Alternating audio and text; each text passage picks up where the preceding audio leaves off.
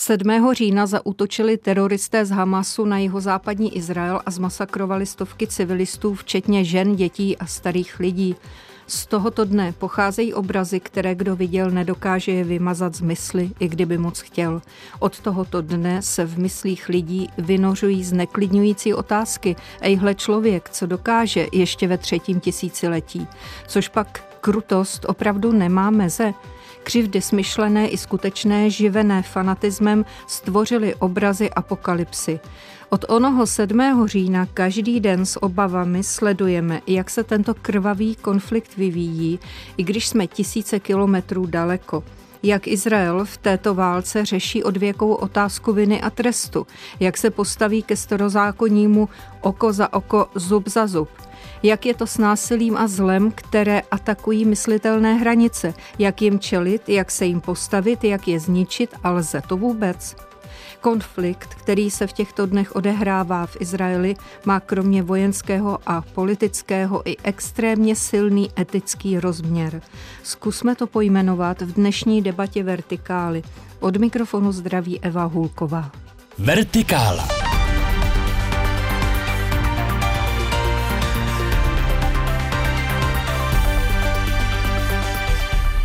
Tak tedy kdo jsou naši dnešní hosté? Jiří Schneider, bývalý český diplomat a politik, bývalý český velvyslanec v Izraeli, nyní synodní kurátor Českobratrské církve evangelické. Pane Schneidře, vítejte a děkuji, že jste si udělal čas. Dobrý den. Náš druhý host, Petr Jan Dejsek z Institutu ekumenických studií v Praze, vysokoškolský pedagog na Evangelické teologické fakultě Univerzity Karlovy. Vítejte. Dobrý den. Pane Schneidře, Izrael dobře znáte. Vy jste byl velvyslancem za naší republiku v 90. letech, nemýlím-li se. Jednou jste se vyslovil, že váš vztah k této zemi by se dal nazvat kritickou solidaritou. Můžete nám ten pojem vysvětlit a je to váš setrvalý postoj nebo se časem nějakým způsobem proměnil? Je tam důležité slovo solidarita, protože si myslím, že Evropané a středoevropané vůbec ne, se nemůžou tvářit, že Izrael se jich netýká. Vznik státu Izrael souvisí se staletými dějinami plnými násilí a nenávisti vůči židům a sionismus, který jak si podpořil vznik státu Izrael, je vlastně jedna z odpovědí na tuhle tu situaci. Čili nemůžeme se tvářit, že se nás to netýká a ta solidarita je to důležité slovo. To slovo kritická je tam proto, protože se mi nelíbí postoj nekritické solidarity. Myslím si, že nesluší otevřeným společnostem. K otevřeným společnostem eh, patříme my, patří jim ten eh, celý západ, nebo tak, jak se říká, svobodnému světu a Izrael patří ke svobodnému světu. A eh, v Izraeli je možná kritika, tak proč by nebyla možná kritická solidarita. Jsem opatrný s tím kritickým, protože vím, jak jsou Izraelci citliví na kritiku, která přichází třeba i od diasporních židů, ale ze zahraničí. Eh, kritika, která přichází eh, jaksi zvenku, eh, musí být vždycky velmi opatrná a citlivá ale přesto na tom trvám, protože všichni Izraelci by mi potvrdili, že ta země není bez vady a v otevřené společnosti je dobré a mezi přáteli je dobré mluvit kriticky, nebýt nekritický. Tak jenom vysvětluju to, že to moje pojetí kritické solidarity je jakési vymezení k něčemu, co občas vidím. Eh, nekritická, velmi povrchně založená eh, solidarita nebo stranění Izraeli. A to si myslím, že není eh, zdravé a není důstojné pro svobodný svět a pro otevřenou společnost. To stranění jedné či druhé straně, pane Jandejsku, to nějak máme my lidé v sobě, když vznikne někde ve světě konflikt. Nebo je to otázka prostě určitého systému hodnot, kterých se držíme a skrze ně nahlížíme na to? No, myslím, že v prvé řadě, když se setkáme s nějakou emočně citlivou situací, tak naskakujeme samozřejmě na to, máme tendenci k tomu stranit jedné straně, tak eh, jak je nám prostě ta situace předkládaná a samozřejmě jak to souvisí s jakýmsi širším rámcem toho eh, hodnotového ukotvení a kulturního ukotvení, k čemu nějak máme blíž. Takže tohle myslím, že je pochopitelné. A zároveň souhlasím s panem Schneiderem, že třeba i po nějakém čase je potřeba se vrátit i k tomu kritickému pohledu na danou věc, eh, tam, když se podaří, aby ty emoce poněkud utichly a eh, z odstupu se pokusit posoudit, posoudit věc pokud možno co, co nejspravedlivěji. Pan Schneider? Ale rád bych řekl, že tohle je můj obecný postoj. A v situaci, eh, kdy je Izrael napaden a kdy došlo k hmm. tomu, co jste popisovala v úvodu, tak já stojím jasně na straně těch napadených.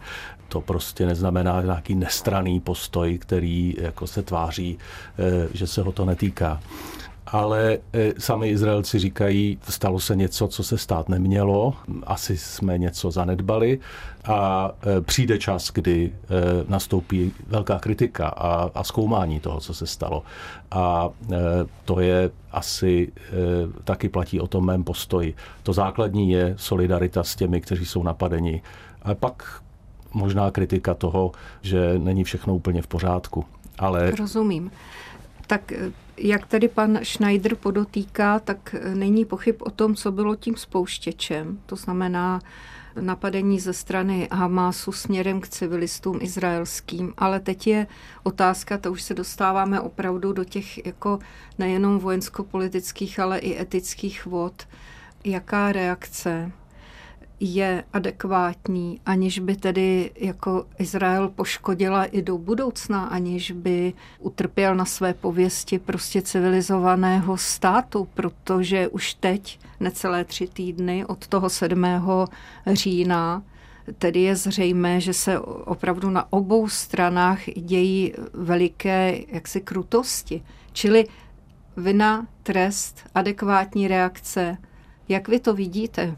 Musí člověk být voják nebo musí se vyznat tady v těch věcech, aby k tomuto mohl zaujmout postoj? Protože vidíme, že široká veřejnost napříč mnoha zeměmi světa prostě reaguje na ten vývoj, že?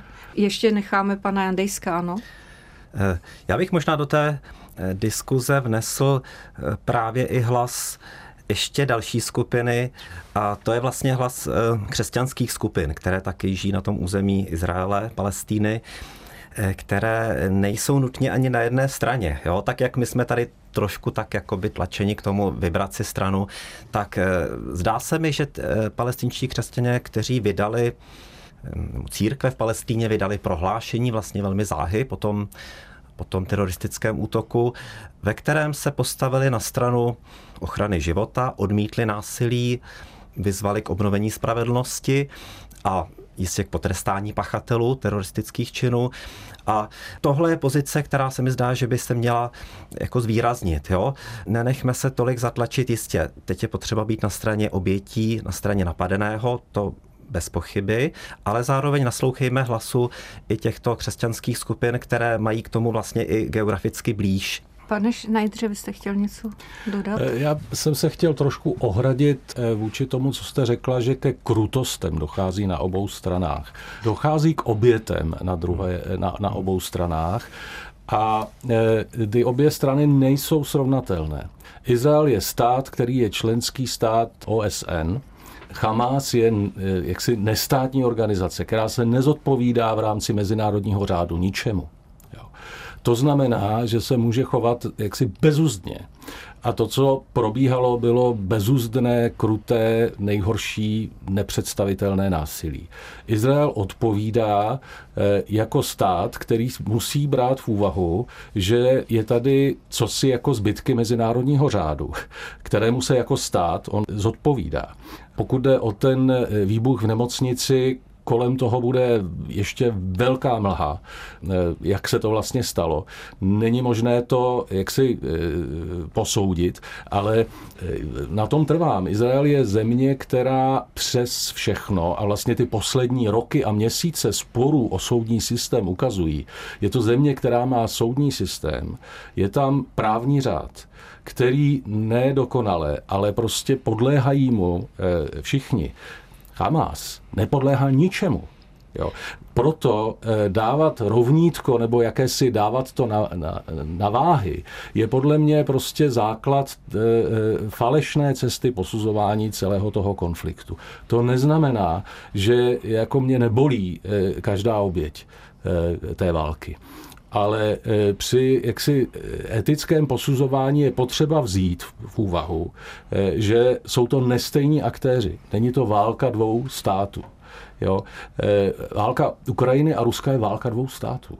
A Izrael s Hamásem to není válka dvou států a e, připadá mi prostě velmi složité a obtížné. Je to něco, s čím si mezinárodní řád neumí poradit protože počítal s tím, všechny konvence počítají s tím, že války vedou státy. A už od 11. září eh, jak si veškeré teroristické útoky a akce nestátních aktérů vlastně eh, eh, jsou velmi těžko uchopitelné mezinárodním řádem. A je to to jediné, ten mezinárodní řád, který není vynutitelný, nemáme žádné, žádné policie globální, je vlastně to jediné, co dává mantinely výronům lidského zla, které tady, které tady je. A pokud to není sevřeno jaksi do systému, právního systému států, které podléhají potom nějakému řádu mezinárodnímu, tak je to velmi obtížná situace. Jak podotýkáte, Izrael je prostě stát se vším všudy. To znamená, že ale v tomto konfliktu jsou na něj kladeny v podstatě vyšší nároky, protože on si nemůže, nebo neměl by si dovolit všechno. Neměl by si dovolit to tež, co Hamas, v žádném případě. A samozřejmě. A, a já bych řekl, že jsou na něj kladeny nároky a na Hamas eh, nároky kladeny nejsou eh, protože jaksi není touhletou entitou. A to je, ten, to je ten problém. Jakým způsobem klást nároky na eh, jaksi organizaci tohoto typu. Pane Jandejsku, proč je v islámu přítomen tak silný kult smrti a oběti hlavně? Na jakém principu tady ta věc stojí? Můžete nám vysvětlit? Do toho bych se asi nerad pouštěl, protože tady bychom mohli mluvit i o křesťanství a o kultu smrti a oběti. No a Myslím, že i ve srovnatelné podobě. Jo, jistě, rozumím, Ale co máte na mysli. už má tady tu eh, etapu, snad doufejme za sebou, ne? No, všude ne, všude, hmm. bohužel také ne. Eh, já bych možná přece jenom rád se vrátil eh, k tomu, co říkal pan Schneider, když zmiňoval specifické, řekněme, postavení státu Izrael. A domnívám se, že pro porozumění tomu, co se nyní odehrává v Palestíně, potřebujeme vnímat to, že vlastně ta situace národností v Palestíně prostě nikdy nebyla dořešena uspokojivě pro všechny strany. Jo, že to napětí tam prostě trvá už po vzniku státu Izrael v roce 1948 a po těch dalších etapách, kdy se měnilo rozložení, ano, řekněme, ano. geografické. A takže vlastně jakási ukřivděnost, vy jste to slovo, myslím, zmínila v tom úvodu, tam eh, prostě stále je přítomná. A ona se různými způsoby projevuje po celá ta desetiletí. Těží z toho tedy teroristé Hamásu, z, te, z toho no, pocitu ukřivděnosti. Jistě, jistě. Oni se od, mohou jakoby využít tento, řekl bych, asi rozšířený pocit mezi palestinci a o něj se opřít, byť jistě to nebude tak, že by všichni palestinci schvalovali tyto teroristické činy. Já se nechci pouštět do nějakých statistik, to mi nepřísluší, ale věřím, že většina neschvaluje použití takto hrubého násilí. Jo, to bych eh, snad, eh, pokud čtu i texty ze strany právě palestinských eh, autorů, tak tam čtu o nenásilí jo, u mnohých. Byť si dokážu představit, že jakýsi teda zasažení státu Izrael na tom bolestném místě pro mnohé jak si rezonovalo v tom, že nepřítel utrpěl porážku. Jo. Pane Schneidře, vy když jste byl velvyslancem, tak tenkrát v těch 90. letech tam byla ta situace dost jiná, vidíte. To byla Gaza ještě pod zprávou Izraele, nemýlím-li se. Jak to vypadalo tam tenkrát, kdy se začaly budovat ty tunely, které teď tak děsí prostě Izraelce? Můžete nám porovnat ten stav tehdy a teď pro zajímavost? Mohu. Eh, já jsem tam byl v dobách, v době, kdy byla velmi velká naděje, že eh, se podaří najít nějaký modus vivendi, nějaké, eh, to bylo po těch washingtonských dohodách. A, ale ta spirála jaksi násilí se potom roztočila neuvěřitelným způsobem, který vedl k druhé intifádě a jaksi k posílení eh, Hamásu a nikoli v té Fatahu, tě palestinské národní zprávy, která byla u, u těch dohod. Já sám jsem jezdil do Gazy, která nebyla obklopena plotem, tam byl prostě eh, kontrolní bod. Eh, sám jsem si řídil, cítil jsem se tam poměrně bezpečně. Eh, jezdili jsme tam vyjednávat, jakým způsobem bude budována ta samozpráva a, a byla velká naděje. Pak izraelský extremista zabil premiéra Rabina, a e, Izraelci zabili e, takzvaného inženýra z Hamásu, který dělal výbušniny a roztočil se jaksi kolotoč, který vlastně e, se do dneska ne, nezastavil. Já bych ale chtěl ještě zdůraznit jednu věc, která, která si myslím je docela důležitá tady ve vertikále, mluvíme o roli náboženství v té věci, je potřeba říct, že jak, jak si sionistické hnutí, a to založení státu Izrael, tak vlastně to palestinské eh, eh, hnutí osvobozenecké, vedené Arafatem dlouhou dobu, nebyly vůbec propojeny s náboženstvím. Sionismus měl sice svou náboženskou podobu, ale ta hlavní, to byla jaksi totálně sekulární podoba, bylo to národní obrození, bylo to uskutečnění jaksi národního sebeurčení. A podobně Eh, na palestinské straně to byla obrana jaksi palestinců jakožto národa. A eh, ta tragédie eh, je v tom, že se postupně na obou stranách objevovaly prvky využívání, propojování náboženství s tím letím, s touhletou aspirací. Na obou stranách, na straně islámu i židovství, byly jaksi kruhy, které vlastně to neviděli jako šťastné, vlastně se odtahovali od politiky, ultraortodoxní, jak si neuznávali stát Izrael dlouhou dobu, jak si to nebrali jako něco, s čím by se mohli stotožnit a podobně.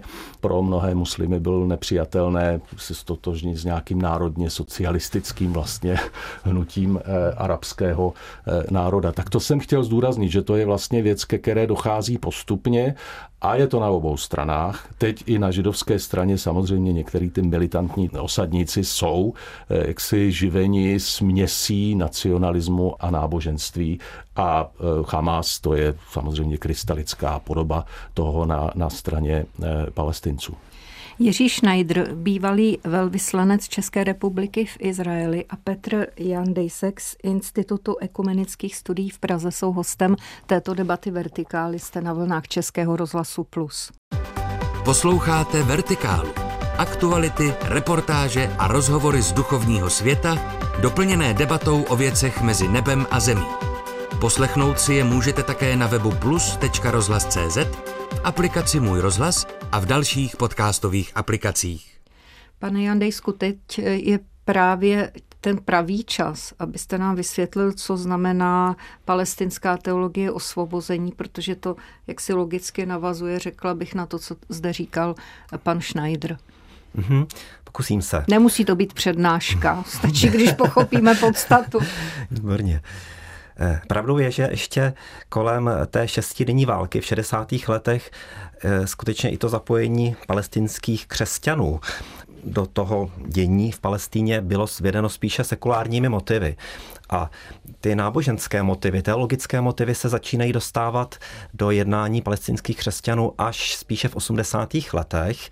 Eh, ten samotný výraz teologie osvobození byl zřejmě poprvé využit v Latinské Americe pro, řekněme, takové teologické sebeuvědomění toho, že náboženství ne, nebude sloužit pouze, řekněme, k odklonění, k uspokojení nějakých duchovních potřeb, kde si mimo sociální a politický život, ale že vlastně je prostorem, náboženství je cestou, jak vyjádřit to, co je důležité v sociálním a politickém životě. A z těchto vlastně těch kořenů latinskoamerických se dostává v 80. letech nebo už o něco dřív, tento způsob přemýšlení o teologii i do Palestíny. Zajímavé je, že zatímco v Latinské Americe se to týká hlavně katolické církve, katolické teologie, tak v Palestíně s tím přicházejí anglikánští, luterští teologové a, a další. A pak možná jeden zajímavý rozdíl takovým velkým paradigmatickým příběhem pro teologii osvobození v Latinské Americe příběh exodu. Znamená odchod z egyptského zajetí do svobodné zaslíbené země. No a přesně tenhle příběh ti palestinští teologové osvobození vlastně nemohli přijmout. Jo, ten příběh vlastně už byl obsazen tím izraelským výkladem návratu do země a proto hledali jiné příběhy. Příběhy o tom, jak žít v jedné zemi jako různí bratři, jo, v různosti, ale v jedné zemi. Jak teologicky vlastně vyložit tu sounáležitost v rámci jedné země. Čili řekli byste, že ta náboženská stránka života obyvatel Gazy a židovské populace v tomto konfliktu jaksi je nebo není dominující? Jsem z toho trošku zmatená. Dominující není, ale je e, nepominutelná. Mm-hmm. A nepohybujeme se ve společnosti našeho typu evropské, která je výrazně sekularizovaná. To náboženství hraje velkou roli. Já jsem rád, že jste připomněli eh, to, že jsou palestinští křesťané, na to zejména čeští křesťané, někteří nekriticky stojící na straně Izraele zapomínají. Je to pro ně trošku možná záhada, nevědí si s tím rady. A to, co jste říkali o teologii osvobození, vlastně nahrává i tomu, co eh, kdysi napsal už dávno Amos Os, eh, známý izraelský spisovatel a si podporovatel domluvy a eh, pokojného soužití.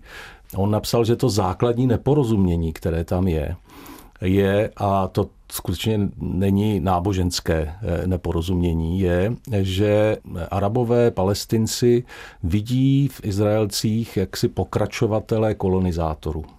Jo. Ano. Arabský svět byl kolonizován a to prostě jsou další kolonizátoři.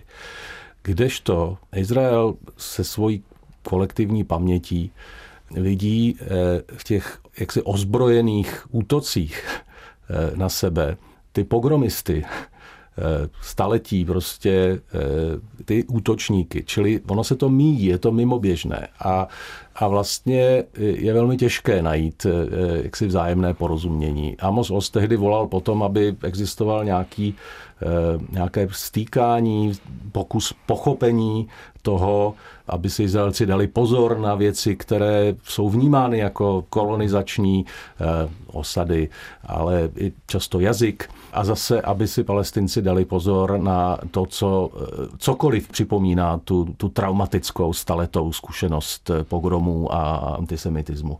A to je, myslím, jako opravdu, myslím, že se mu povedlo trefit jádro eh, toho problému a který ukazuje na to, že, eh, že to nemá rychlé eh, řešení. Pane Jandejsku? Já bych rád doplnil, že snahou křesťanů a lidí věřících na všech stranách tohoto konfliktu a také teologů na všech stranách toho konfliktu by mělo být vlastně hledat cesty ke smíření. To je konflikt, je intenzivní, ale ty cesty ke smíření jsou dlouhodobé. Mě zaujal příběh jedné paní, která taky zahynula v té nedávné době při útoku Hamázu. Říkali o ní, že ona vlastně učila hebrejštinu a arabštinu a tím podporovala proces smíření. A teď zahynula. Jo, ale vím, že vlastně podobných lidí na různých stranách je celá řada, kteří se snaží trpělivě podporovat smíření těch komunit islámské, židovské, křesťanské. A to je i něco, co se třeba nějakým dílem snažíme podpořit eh, u nás na Evangelické teologické fakultě, když zveme muslimské a židovské hosty, když eh, plánujeme projekty pro studenty, kde se setkají eh, s různými pohledy na náboženství i nakonec na postavu Ježíše. Pane Šnajdře, máme poslední minutu. Řekněte mi, myslíte, že tam bude někdy klid? V dohledné době nebude. Eh, já bych si moc přál, kdyby ti lidé, kteří mají zájem a jsou na obou stranách, o to smíření a porozumění. Byli na obou stranách, měli eh, jaksi stejné postavení. Na straně Izraele tyhle lidé nejsou vnímáni jako zrádci. Na straně eh, Palestiny rozhodně v Gaze, jak si kdokoliv si musí dát strašný pozor. Eh, pokud by říkal, je potřeba se smířit, eh, tomu člověku hrozí jaksi, je to v ohrožení života.